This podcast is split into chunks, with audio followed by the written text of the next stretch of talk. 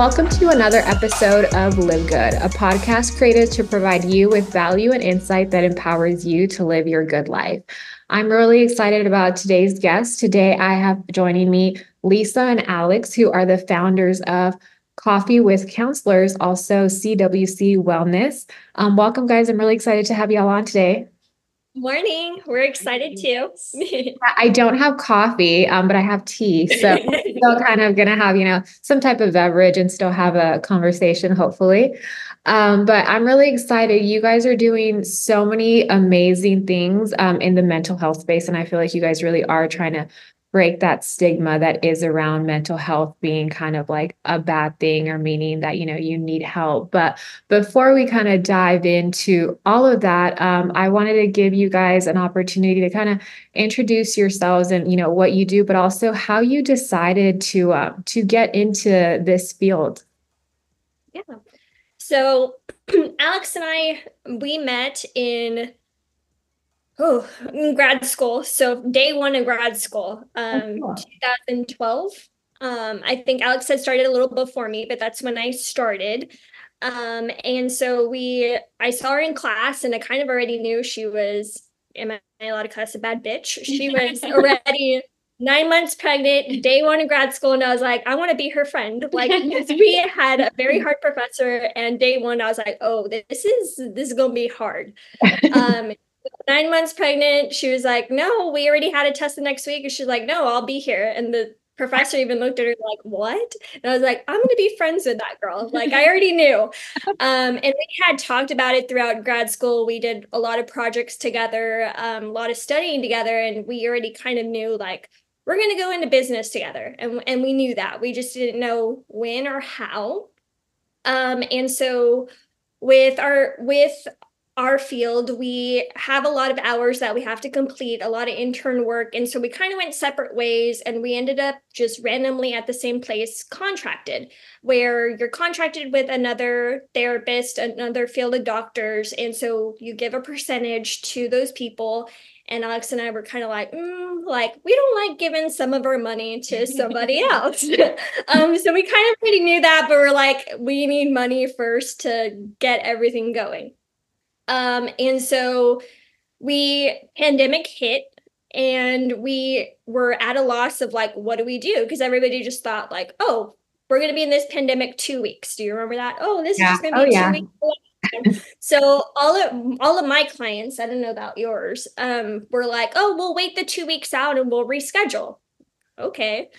um, a month rolls by, same thing. And I was like, okay, how do we do this? And so I was like, you know what? Let's do virtual. Got us set up. And uh, Alex and I were like, what do we do with our free time? Still contracted at another facility. And we're like, hey, you know what? Like, we have a lot of downtime now because everybody's just kind of waiting out the pandemic. And we're like, it's Mental Health Awareness Month um, is in May. And we're like, let's start our Instagram. And we were just playing with names and just Alex and I have always loved coffee. I don't drink it as much now, and I'm drinking water right now. Before nice. I have my, nice. gotta have my water. Yeah. Um, but we decided let's do our Instagram and just spread awareness in the Rio Grande Valley. Um, there was a lot of stigma, a lot of people um, not really open to therapy down here and we just kind of wanted to help people through the pandemic. Like what, what, can we do with our time? We're figuring out the pandemic just like everybody else and so let's talk about stress. Everybody was transitioning work from home talking about those tri- types of strategies so we're like let's just do it for everybody.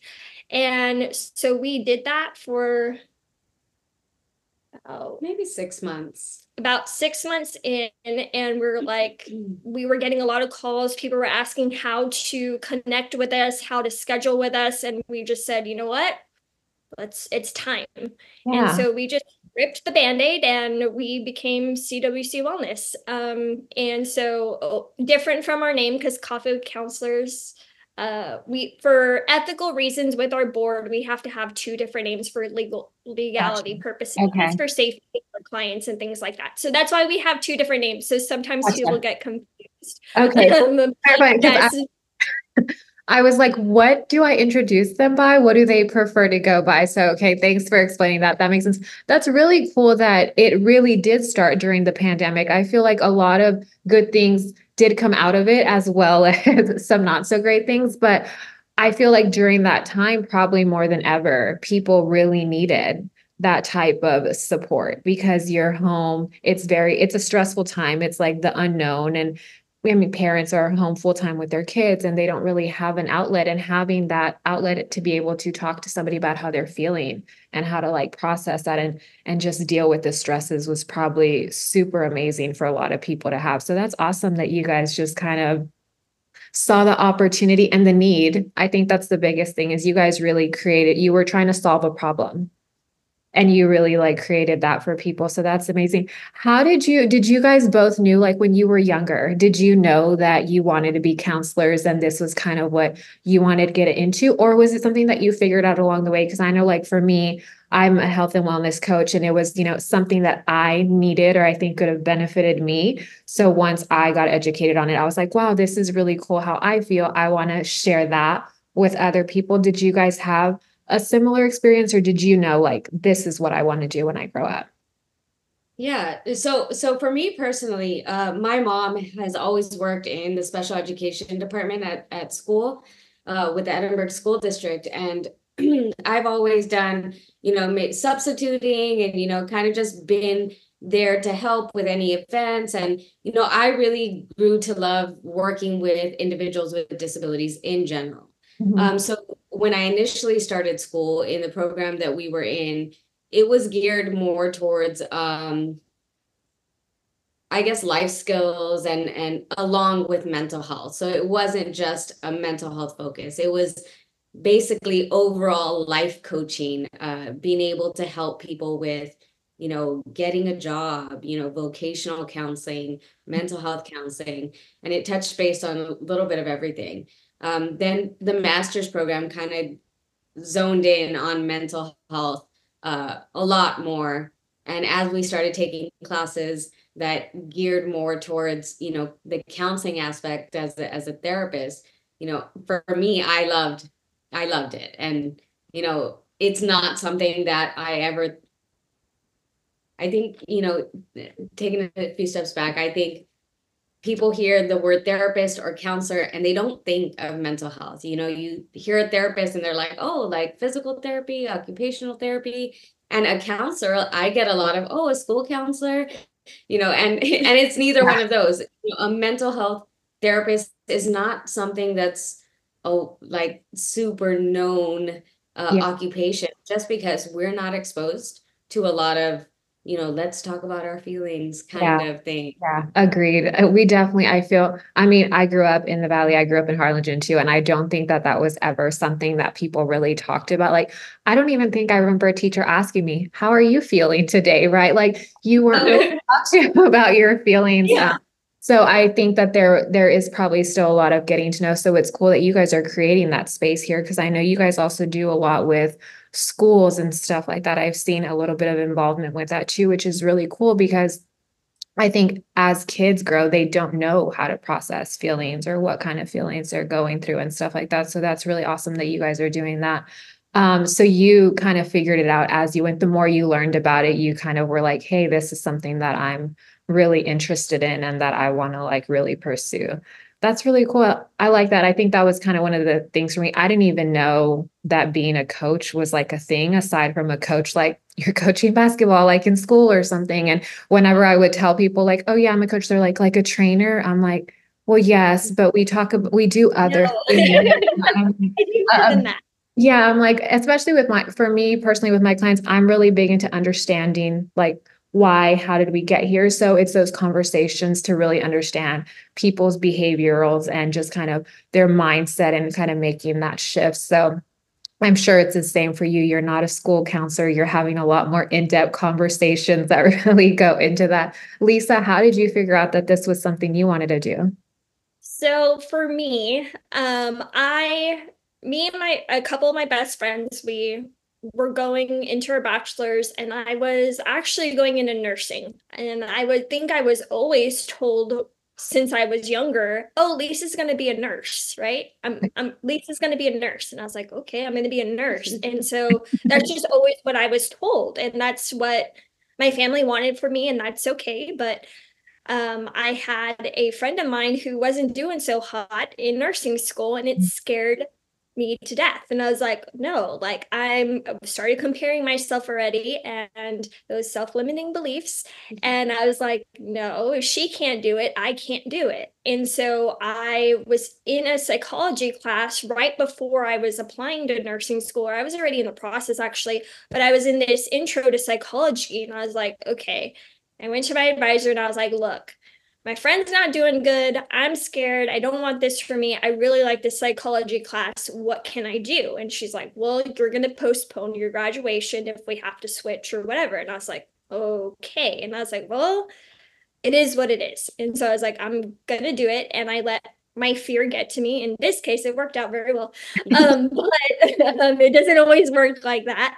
Um, and so I switched. That's when I switched my bachelor's and I switched to um, rehab services, is what our bachelor's was called. And like Alex was saying, it kind of went into many different things of mental health. It went into uh, physical therapy, occupation therapy, to where you can really vocational. So you could really figure out where in the rehab area you want to be. So I was like, okay, this is awesome. I'm learning a little bit of everything instead of just, oh, you're in nursing school, that's all you get, right? So I was like, okay, I I like that. I have many options of where I can go from here. Um, and so as I learned more about mental health, I was like, I was still kind of like, oh, maybe I'll do OT, maybe I'll do PT. Um, and I was still trying to figure it out. But as I took more and more psychology classes, when I was younger, I was in counseling. My family put me in counseling just for different life events um, that I had gone through, whether it was grief or um, separation, things like that.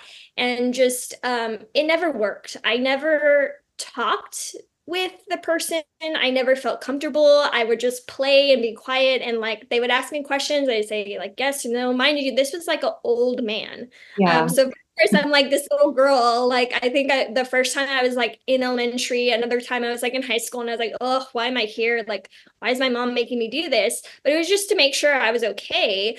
But I was always with an older man because they were doctors, right? They were psychologists, and I was like, I'm not gonna open up to old man. Like he, yeah. he could be my grandpa, and I was like, mm. and so I just never really. I was like, it didn't work. And so as I was taking the courses, I was like, you know what? I want to be someone that someone can talk to because I remember it probably would have benefited me when I was younger. And I just didn't feel comfortable because it wasn't the right fit.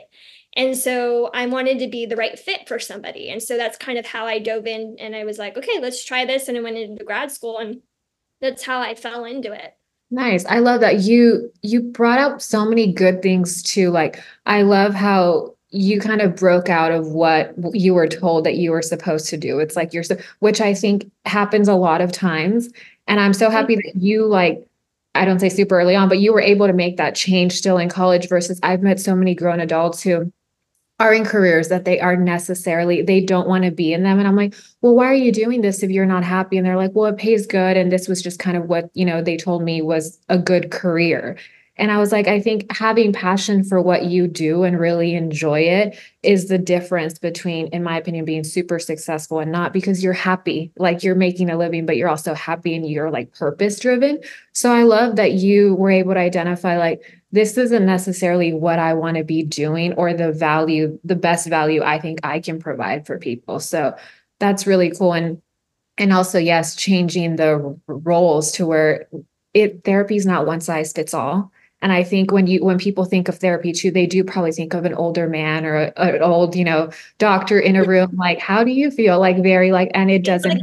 it's like that, that's not I think we've evolved, times has evolved. And I like that you guys do really bring that spin to it also, where it is more modern. And it seems like you're just having conversations, allowing people to feel safe and vulnerable and really talk to you guys about how they're feeling and not feel like they're being studied or diagnosed every minute that they're spending with you. Um, how do you guys feel like um, you create that space for people? What are some things that you really aim to to provide when creating a safe space for for people that you're working with? For me, I do like um, a very laid back approach. I I gear a lot of my sessions to be very like we're just having a conversation. We you know um, I do like to, you know, I, I feel like I, in my life, you know, I've been through a lot of situations that a lot of my clients have been through.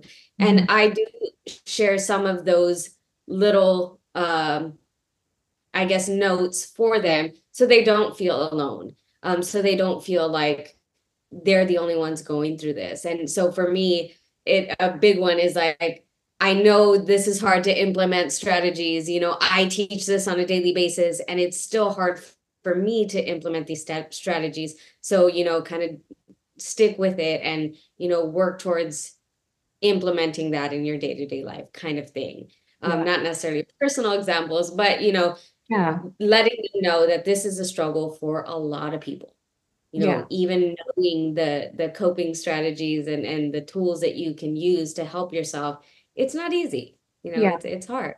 I like that. The the relatability is, I think, what really makes it okay. Because then you're allowing them to that they know that maybe they won't get it right away, and it's going to be a process. Because it's still even a process, you know, for you. And I think that's a that's a huge thing for people to say, "Hey, I've been there."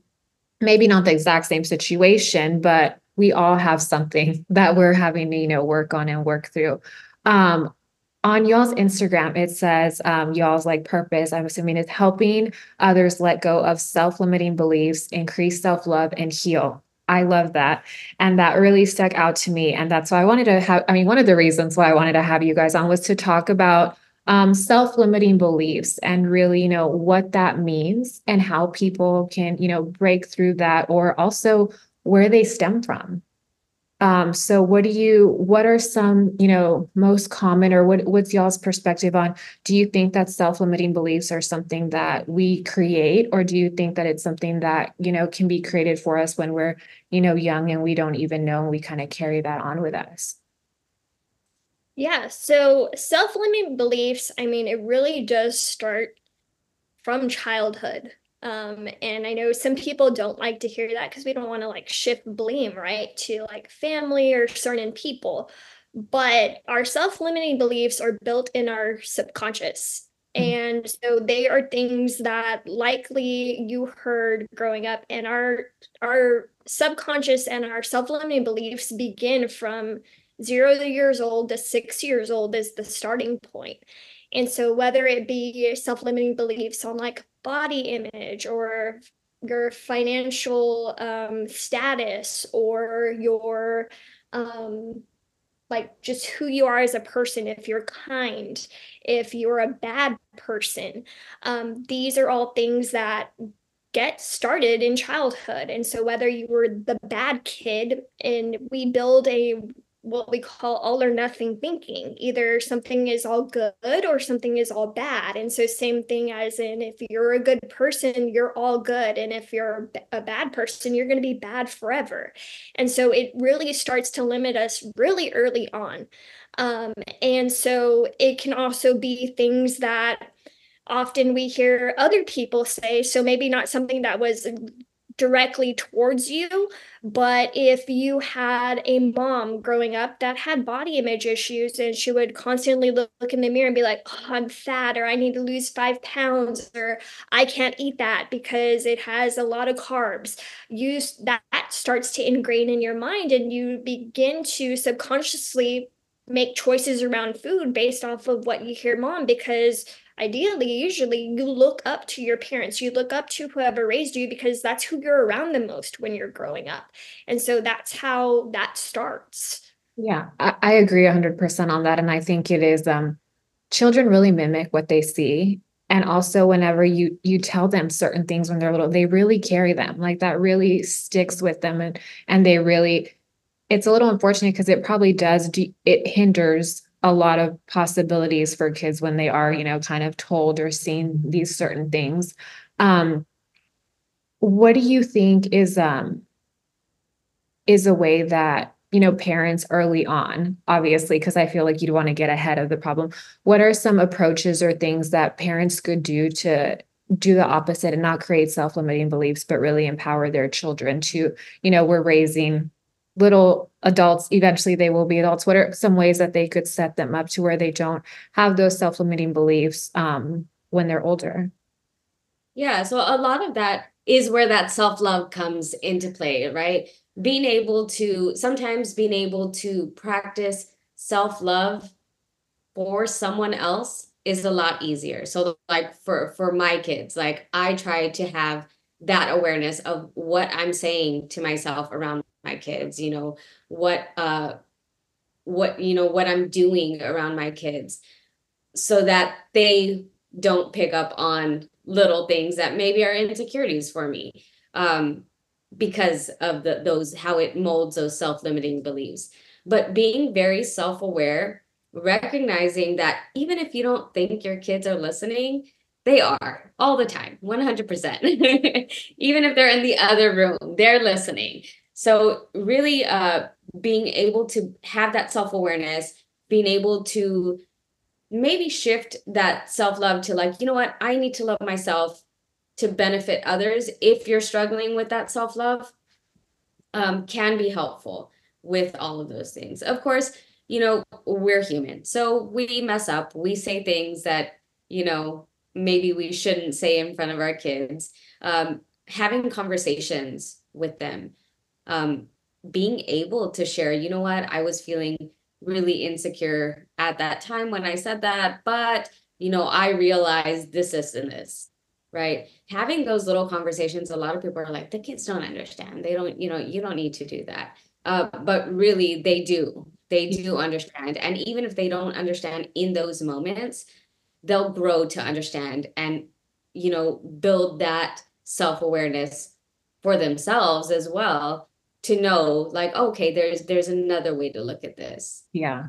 No, agreed. Because I think looking back, there's a lot of things that like my parents did or said, and I'm like, that probably wasn't the best. But but then now being aware and being older, there's also so many resources, I think now, right? To where we're like, okay, I'm feeling like this. Where is this stemming from? And how can I kind of like, you know, heal or process, you know, how that made me feel then so that it doesn't continue to affect me now as an adult.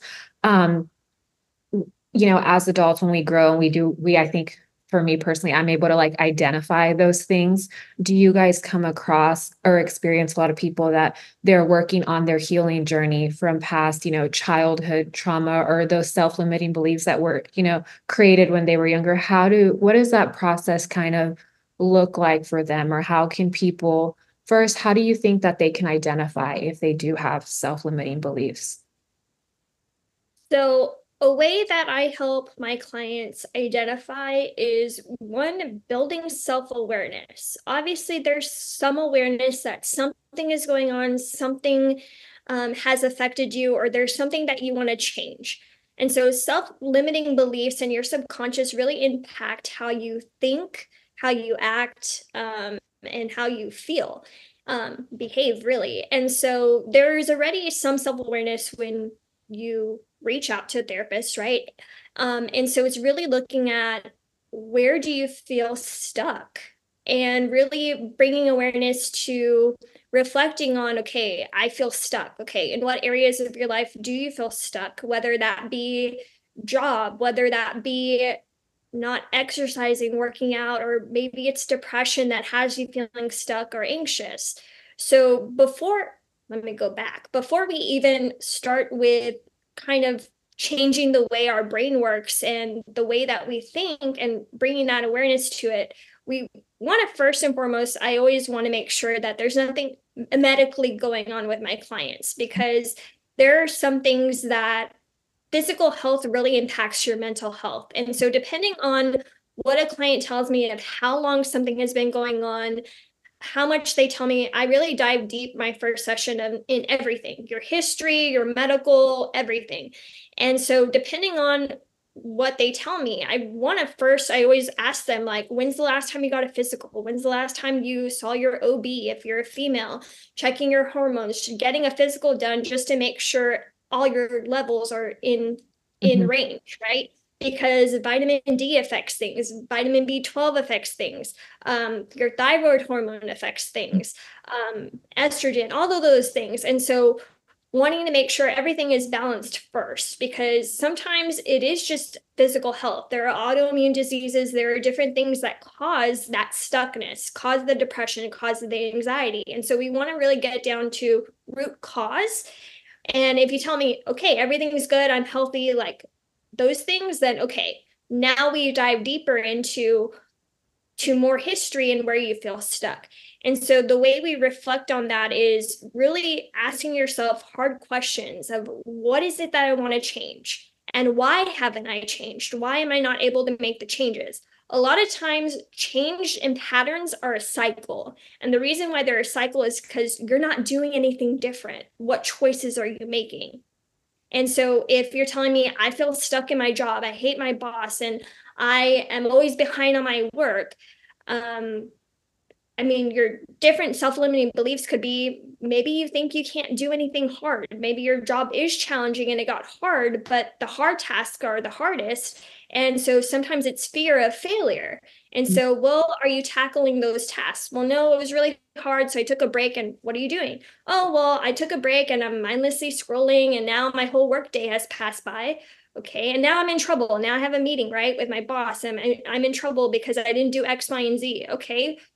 Did you work on that? Did you work on that project? We laid it like, did we lay out like our, did we do time management well? No. Did we make different choices? No. Okay, why aren't we making different choices? You're going to keep repeating the cycle. And so we really start to try to dive deep into the cycle. So essentially taking accountability initially yeah, that- to own up to, you know what, I myself have a big uh part to play in where I'm at and I have that opportunity to change it. So like we were saying, you know, people who get uh, feel like, oh, well, this stem uh, was stemming from childhood, or this uh, this situation is because I was in this situation when I was younger, which may be true, and sometimes it it or a lot of the times it's good to know where certain behaviors stem from, but to use that as like a well you know this is not me you know it was my childhood so that's kind of how i am. Um kind that's of a big one. This is kind of, it just blows up everything y'all are saying. Because no because I can relate and also because i think I have similar perspective, and we obviously we're not just saying this because we that's not why I had them on. We I'm just now realizing y'all's approach, but it's really good because I have come across, you know, they're like, well, I didn't know, or this is just what I was told, or this is something. And I think a lot of times when you do have a bad example growing up, you know, you could just use that. I don't know if this is the best verbiage, but as a little bit of a crutch to say, that's why I have these behaviorals, right?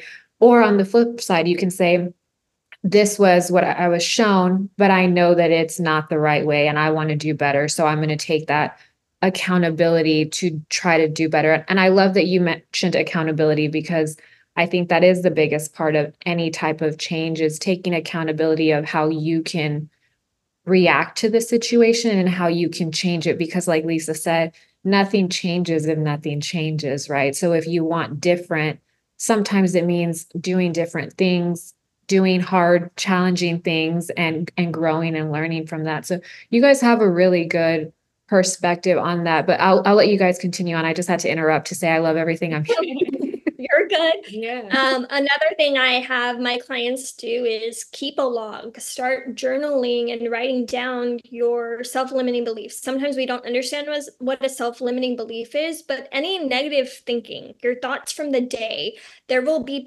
patterns in there that come up, things that you're frustrated with, irritated with, that come up that you're like, I can't get out of this rut.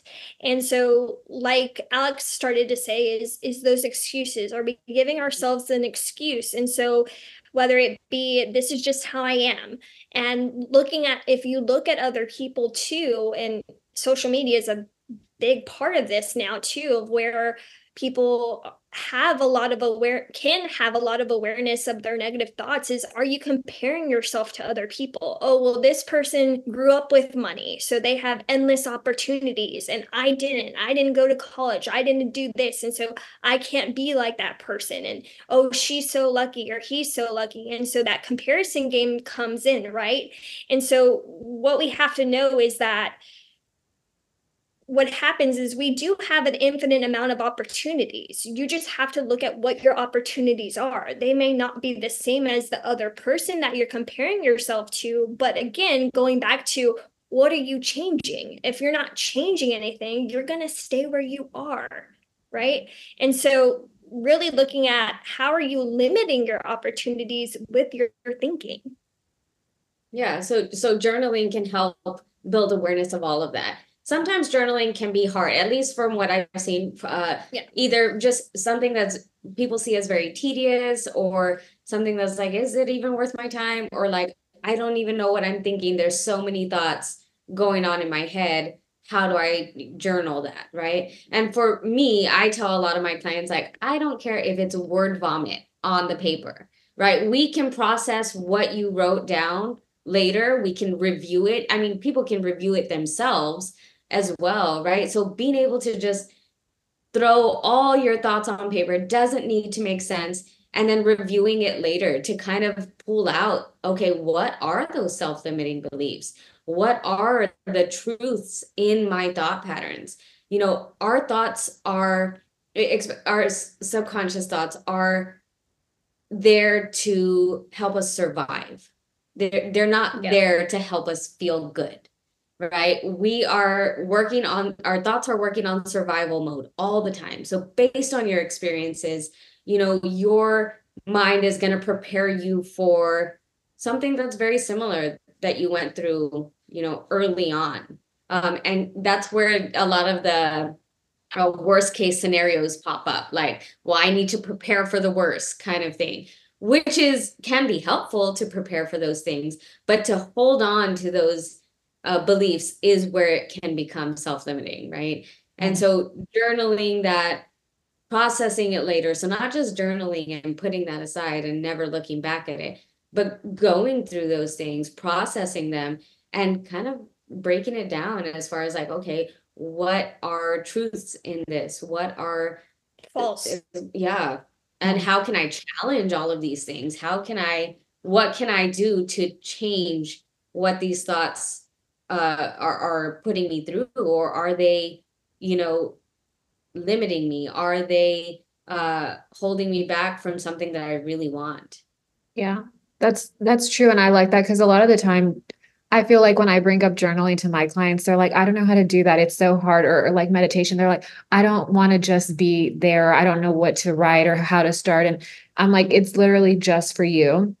And sometimes just writing out how you're feeling then you can step back and, you know, why am I feeling like that? What's causing me, or why does seeing this make me feel like that when it it shouldn't? And I I almost think journaling sometimes is a good way to kind of take your power back a little bit too, because like you said, you can find the truths in them, but also the false. So you can kind of break break through that. So that's really cool that you guys I love the approach that you guys take with that. Um, I think it's like it's very simplified, but it seems so effective. And I think that's where having somebody that's working with you, like going to a therapist to help you with that, is so big because as much as we want to say, I can do it on my own, we we can't. Like it's to be sitting down and trying to write everything down. It's really hard to process that. And then sometimes i think we'll get in our own heads about that as well. Do you ever um have people give you pushback or be a little resistant to the process of it because because i know the process is never linear right? And so there are like sometimes things come up that maybe we don't want to hear or we don't want to take accountability for because nobody wants to do that sometimes. Um, how do you guys kind of work through that to make sure that you know even though it's hard and maybe they don't want to do it you're you're helping them and guiding them along the way so from the get go, I kind of let my clients know as we start to get into the journey of it of like, you're going to be at tug of war. And there might be some days where you're like, I didn't do anything Lisa told me to do. I still want you to show up, even if you didn't do anything we worked on. Because the most important part is that you continue to show up for yourself, not for me, for yourself. And even if you didn't do homework, right? And so also part of part of that is um is I let them know like eventually you're at that tug of war, right? But eventually what happens too is eventually through all this work, there comes a point where either you're not doing the work, you're gonna eventually get tired and annoyed of yourself is usually what I see happen. Um, and then sometimes, depending on the client, depending on my rapport, and just kind of depend, each client is different. Sometimes I'll shoot it straight if I have to. Um, and I'll let them know, like, hey, like, I'm to shoot it straight right now because I, I think you need a little bit of a push. And I break it gently to them, but I shoot it straight because sometimes people need to hear that. And some clients will tell me, like, in the beginning, whenever we meet, like, I want someone that shoots it straight. I'm like, okay, I can do that. Um, and so I have no problem doing that if I need to. Um, I can usually gauge which clients I can do that with and which I can't. Um, and I think that comes with experience. Yeah. Um, but I also let people know too when I start to meet with them, like, hey, like day one, I tell them, look, if there comes a point where you don't like me, whether it's you think my voice is annoying or whatever it is? If you don't like me let me know. I won't take offense to that. I got my own therapist for that. I'm not going to take offense. Um and so and you let me know. help you find yeah i will help you Yeah. find somebody else who is the right fit for you. So don't just not show up because you don't like me or because you don't like my approach. Like each therapist is different and has a different approach. And so making sure you understand that if i can't help you that doesn't mean someone else out there can't. So whether that uh life coach, fitness coach, a therapist, it doesn't matter. Just keep trying. yeah. yeah. It's like think- you have to find the one that that that is Yeah, a good match it for you. And and that's when you find the that's when you have the breakthroughs, right? When you find someone that you're like, okay, this person is is speaking my language. Like everyone has a different approach that they want to receive the feedback or be, you know, challenged a little bit and all of that. Yeah. I think in my sessions, I, I like to tell all my clients right off the bat um, that, you know, they know themselves more than I do. So they're the leaders in Yeah. in these sessions. They control how fast or how slow we go through this process. Um, and you know, as they're as they're the ones that get to choose how much they share with me, how little they share with me, whether they're sharing truths or whether they're kind of working around the the core thing that's going on. All of that is going to impact how much progress they see Yeah. right? Uh, but I do like to to put that kind of pressure on them as far as like, okay, you are in control They with guide your progress. Yes. Yeah, they guide the sessions. Specifically, if there's like trauma that is self-limiting, um, I give my clients a heads up of like, hey, we're gonna dive deeper into this specific part of your timeline of, of your life um next week or in, in your next session two weeks what, what whenever it is. And i let them know. And i tell them if something comes up or if your stress level is really high or you just it's too heavy for that day depending on how the rest of the week went for you you let me know and i'll have another game plan. I always have a plan b so if we can't get to it i'm not going to force you to get into something that you can't. If you had like a work deadline or if there was something that happened your kids got sick whatever it is that you're you just can't you just let me know. You guide your session. You also get to choose. You a lot of people have more power than they think because i have had clients that come to me that have seen a different therapist before and they're like I just felt like I was rushed or I had to talk about something or they just asked so many questions and and I wasn't ready yet. And I'm like, okay, that's not how I work. I give you a heads up, you let me know, okay, this is yes, I'm ready, let's do this. Obviously, I'll also know if you're like keep postponing it, right? I c- can uh, get that too, but if it is something that came up that week where it's just too heavy and you can't and we're not ready yet, you're not ready yet. I'm not going to force you to do anything you're not ready to do. Yeah. So it's like a it's Yeah. balancing.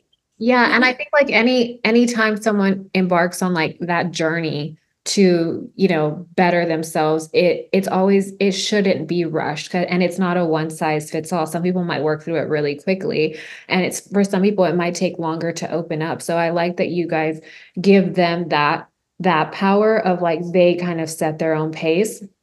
And that probably tells you guys a lot too. Like you're probably able to identify on that journey, like where they are with the healing process from, you know, whatever trauma maybe they are working through and things like that. Um, how have you guys found that as people really start to break through these self-limiting beliefs that their self-love kind of increases and that they maybe, you know, how does someone's lifestyle, how would you say that that changes for someone when they are able to break through those self-limiting beliefs that they might have suffered from prior? Uh, so I, I would say like I've had some, if this what if this is what you mean, I I've had some clients who will like come back to sessions and they maybe made a big change. Like a big one is setting boundaries. Mhm. Um, because a lot of people have self-limiting beliefs that they can't tell people no, they can't push people aside and put themselves first. You know, they can't make themselves a priority. Um, and then they set those boundaries and they're just so excited that know, things were so less stress so much less stressful for them throughout that week or you know they were able to take care of themselves throughout that week and nobody was mad that they you know put a boundary and sometimes people do get mad but you know they they get over it right they they work through that themselves as well but they just have this like wow like I didn't know I could do that. I didn't know that that was something that was allowed. Yeah. A, big one I, I know I, t- I took a big pause there but i immediately thought about i talk a lot about healthy relationships um, and lately very common topic is all these dating apps and so creating boundaries for yourself and, and respect with that self-love aspect because again with the boundaries and the healthy relationships and that self-love kind of comes in and, and you know your worth um, and so I see a lot of change in that um, of how they approach dating, how they approach their relationships, how they approach communication with the boundaries, like you're saying, saying no to things, um, and being confident in saying no and and respecting themselves and respecting time as well. Um, when it comes to jobs that kind of just want us working all the time, even after our eight to five, and they answer emails and phone calls, and I'm like, no, we can't, we can't do that. Um, you can't be available all the time. And so a lot of changes with that too when that self-love comes in. Yeah, that's that's that's good. Cool that you said that. I was just thinking about that. Sorry, I was like stuttering there. I was like processing it. also watching you guys. Um, no, but I think that is really true. And and I always I have single friends and stuff, and I was single too, and I dated people that I probably shouldn't have. But I think then part of it, I look back and I'm like, I allowed certain things to be done or said that I shouldn't have, but it's because my self-worth wasn't necessarily where it is now. Right. So I think, yeah, once you break through those self-limiting beliefs whatever they are and a lot of the times it's thinking we don't deserve this or this is the best that we have so we need to just you know make do with whatever it is once we break through that then i think you're able to really realize that like the sky is the limit for you and you can have those things and like you mentioned earlier maybe our opportunities aren't all the same but we all have the same opportunity. We just have a different like starting line right? I always like to say like everyone starts a different starting line but the finish line could be the same for anyone if you continue to go and move forward. But yeah that's true. I think self-limiting beliefs really does tie into relationships like in a in a big way because you are kind of setting the tone for your partner and kind of what you expect and you know what you're putting out as well. So that's really interesting to kind of put it in that aspect as well do you guys ever work with um do you do like couple coaching as well or do you just do individual I do couples counseling. I do a lot of couples counseling. Yeah. well nice i um i'm always interested in that i haven't done couples counseling but I, I do therapy individually it's been huge for me and like my journey and i'm a huge advocate for it that's why i wanted to have you guys on as well because i think it is something that in the past has been a little bit of a oh, people tend to think that if you're going to therapy it's because something's wrong. And it, I don't even think that it has to be that something's wrong. It could be just like, I'm good, but maybe I want to be better. And there's always something, you know, there's always ways to continue. And you even said, you know, you have a therapist as well. And I think that's really cool because I always say, you know, coaches need coaches, therapists, everyone needs that accountability or support as well. Um, you guys are doing such awesome stuff and i really like the approach that you guys have on. You definitely challenge your clients a little bit but you also really listen to their needs and they kind of tell you what they need probably sometimes without even saying anything. Um, So that's really cool. Um, what advice would you guys give somebody who, you know, maybe through whatever we were talking about, something stuck with them and they were able to identify, maybe I have, you know, some self-limiting beliefs and maybe I am hindering myself a little bit. What advice would you give them? What could be, you know, the first step for them kind of starting their journey? Start small. When you identify what changes you want to make, I always tell my clients it's very important again going back to that all or nothing mentality that i was talking about uh, in the case of self-limiting beliefs i was saying everything's all good or all bad but the all or nothing thinking is also um, where you have to do everything at once or else you're a failure and it's not going to happen for you. And so whether it's you know what? I want to get fit. I want to work out. Okay let's start small. You don't have to. Yes you can get a gym membership and i and i this is an exact example i give my clients is in college i worked at a gym and the biggest i would get a good bonus because everybody would sign up in december because they were getting ready for new year new me and then come March, April, the gym was super slow. And it was because of that all or nothing thinking. And so it's starting small. If you don't have to go to the gym every day if that's your goal, start small. Say, okay, you know what? I'm going to go at least two times a week. And if I go more, great. And if I don't go, it's okay. I can try again. I can try again next week. And then slowly building yourself up. The following, the following uh two weeks later okay now i'm going to go three times a week okay the next week once i am uh, consistent with that, then I'm going to go four days a week. Then I'm going to go five days a week. Start small. Anything you do, start small. Don't you don't have to do everything. Yeah, be, being patient with yourself, uh, really holding on to that self compassion. You know, good things happen with time. They take time. Good things take time. So, no, uh, recognizing that okay, for that example specifically, I'm not going to just go to the gym and be able to do everything by the second day, right? It, it's a process. And um, when we do things right, when we, you know, really focus on that end goal, it could seem like it takes a little while. And that's okay. We know we're taking the steps, you know, so taking a step back and and asking ourselves, you know, okay, are we taking the steps to get to where we want to be? And really knowing and holding on to that you know what i'm doing it i'm i will get there yeah I love that you guys use the gym approach because obviously that's like I was trying to think, I was like, how can I make this relatable to Ashley's clients? no, yeah. And I mean, we we're the same way with all of our clients. Like if I have a client who's only worked out, they're not working out at all. And we're creating a new plan for them. I'm not gonna, and I always ask, how many days a week would you like to train? And then I ask, how many days a week can you train? Right. So if you're not doing any, we're going to start with two or three. And I always say we can always add more.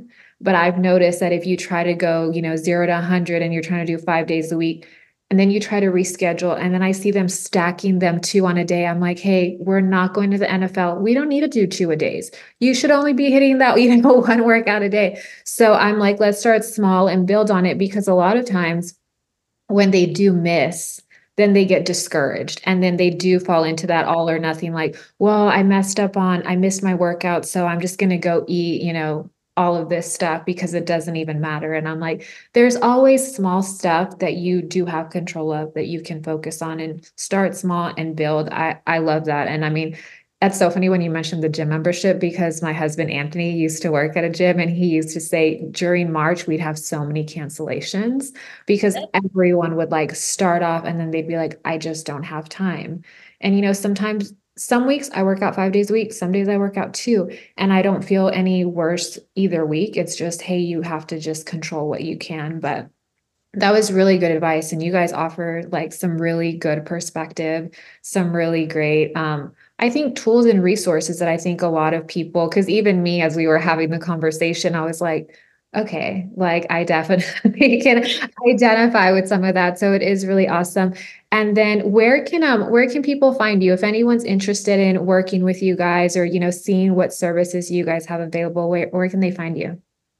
So we are on Instagram and Facebook, um, coffee with, at coffee with counselors underscore right? Yes. It's underscore. Yeah. And then psychology today, it's under CWC Wellness PLLC. Okay. Um, so they can just Google CWC Wellness and Psychology Today will pop up. Yeah. psycho- Along with a whole bunch of other yeah. opportunities for counselors if they don't Just in general. if they don't like us. Uh, yeah, Psychology Today is a website, and you can literally just search for a therapist in your area. Closest to you. So if you're looking for in-person counseling as well, that's that's a, a good place to go to figure out where to go. And I will also, um, in the show notes, I'll go ahead and share all of you guys' stuff. That way it's easy if people do want to work with you, because I personally would want to if I tuned in today. Um, but I'll have all the links for everything. Um, so we'll share everything with all our listeners. If you guys are interested in working with Lisa and Alex, they are amazing. They're super resourceful, and it sounds like they're definitely there to give you the push you might need to help you be, you know, the best you you can be. But we hope you guys enjoyed today's episode. We will be sharing all the links and where you can find them in the notes. So make sure to give them a follow for any mental health tips and resources. Bye.